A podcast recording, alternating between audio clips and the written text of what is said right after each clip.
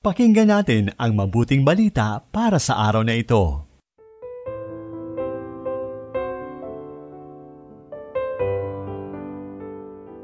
Mapagpalayang araw ng Huwebes sa oktaba ng Pasko ng Pagkabuhay.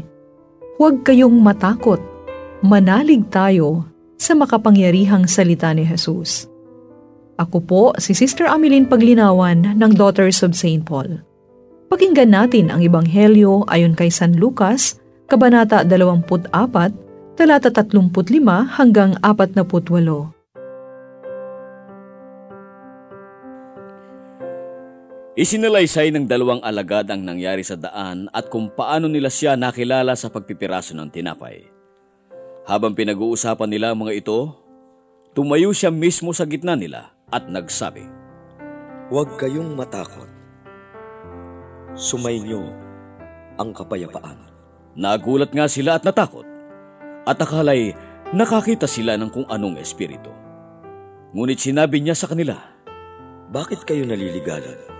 At pumapasok ang pag-aalinlangan sa inyong isipan. Tignan ninyo ang aking mga kamay at paa. Ako nga siya. Hipuin ninyo ako at unawain ninyo na walang laman at mga buto ang isang espiritu. At nakikita ninyo na mayroon ako. Matapos masabi ito, ipinakita niya sa kanila ang kanyang mga kamay at paa.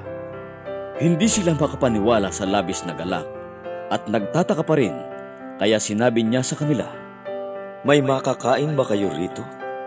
At binigyan nila siya ng isang pirasong inihaw na isda at pulot pukyutan. Kinuha niya yon at kumain sa harap nila. Sinabi niya sa kanila, Sinabi ko na sa inyo ang mga ito nang kasama ninyo ako. Kailangang matupad ang lahat ng nasusulat sa akin sa batas ni Moses mga propeta at mga salmo. At binuksan niya ang kanilang isipan para maunawaan nila ang mga kasulatan. Sinabi niya, Ganito ang nasusulat. Kailangang magdusa ang Mesiyas at pagkamatay niya'y buhayin sa ikatlong araw. Sa ngalan niya ipahayag sa lahat ng bansa ang pagsisisi at ang kapatawaran ng mga kasalanan. Sa Jerusalem kayo magsisimula. Kayo ang magiging saksi sa mga ito. Mula sa panulat ni Father Brian Paul, tayag ng Society of St. Paul, ang ating pagninilay ngayon.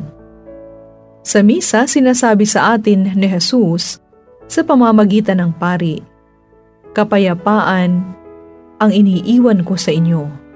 Ang aking kapayapaan ang binibigay ko sa inyo Kapayapaan din ang ibinigay ni Jesus sa kanyang mga apostoles.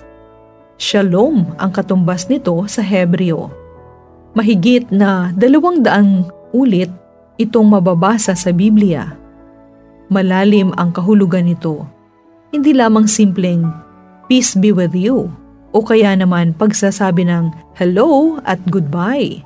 Bilang isang pagbati, ang shalom ay salitang nagpapahiwatig ng isang estado ng kapunuan at pagiging perpekto, nag-uumapaw na kagalakan sa loob at labas, at mapayaman ang katahimikan ng buhay.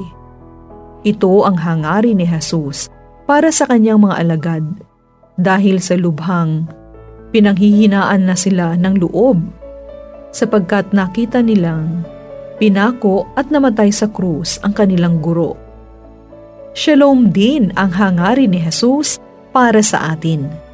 Alam ni Jesus ang mga pinagdadaanan nating pagsubok at kadiliman ng buhay. Siya ang ating kanlungan. Siya ang prinsipe ng kapayapaan. Ang tunay na kapayapaan ay makakamit lamang sa pamamagitan ni Kristo.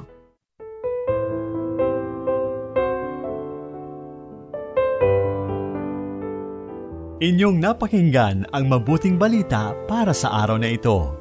Hatid sa inyo ng Pauline's Radio.